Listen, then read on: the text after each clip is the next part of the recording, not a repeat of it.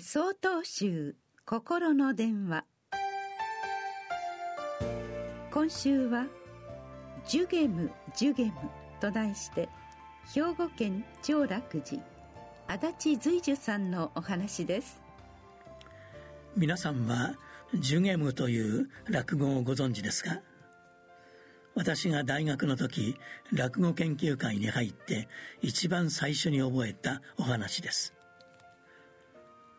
寿限りなしと書いてジュゲムとあるご家庭に赤ちゃんが生まれました名前をどうしようか困ったお父さんはお寺の和尚さんに相談しに行きますあれこれ提案されるのですがせっかくだからと全部つけましたジュゲムジュゲム五行のすり切れ海砂利水魚の水行松雲来松風来松。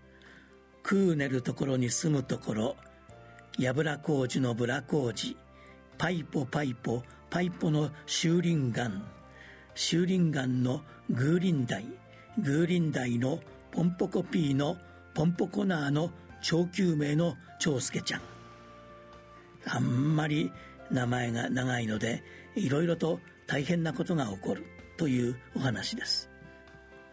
全てにちゃんと意味があり実は奥の深いお話です。この名前の中で特に私が注目するのが五行のすり切れです。これは3000年に一度天人が降りてきて富士山ぐらいの大きな岩を羽衣で撫でる。その岩が擦り切れてなくなってしまうのが一行。それが5つで5校ですからとてつもない時間のことでそれぐらい長生きするようにという願いを込めた名前です。この「孔」という時間の単位は海峡下というお経にも出てきます。この上ない仏様の見教えには百千万号の時間をかけても出会うことは難しい。しかし今見聞きすることができました。よくよく理解できますようにとお唱えします。百千万号。一行でも長いのにそれがなんと百千万です。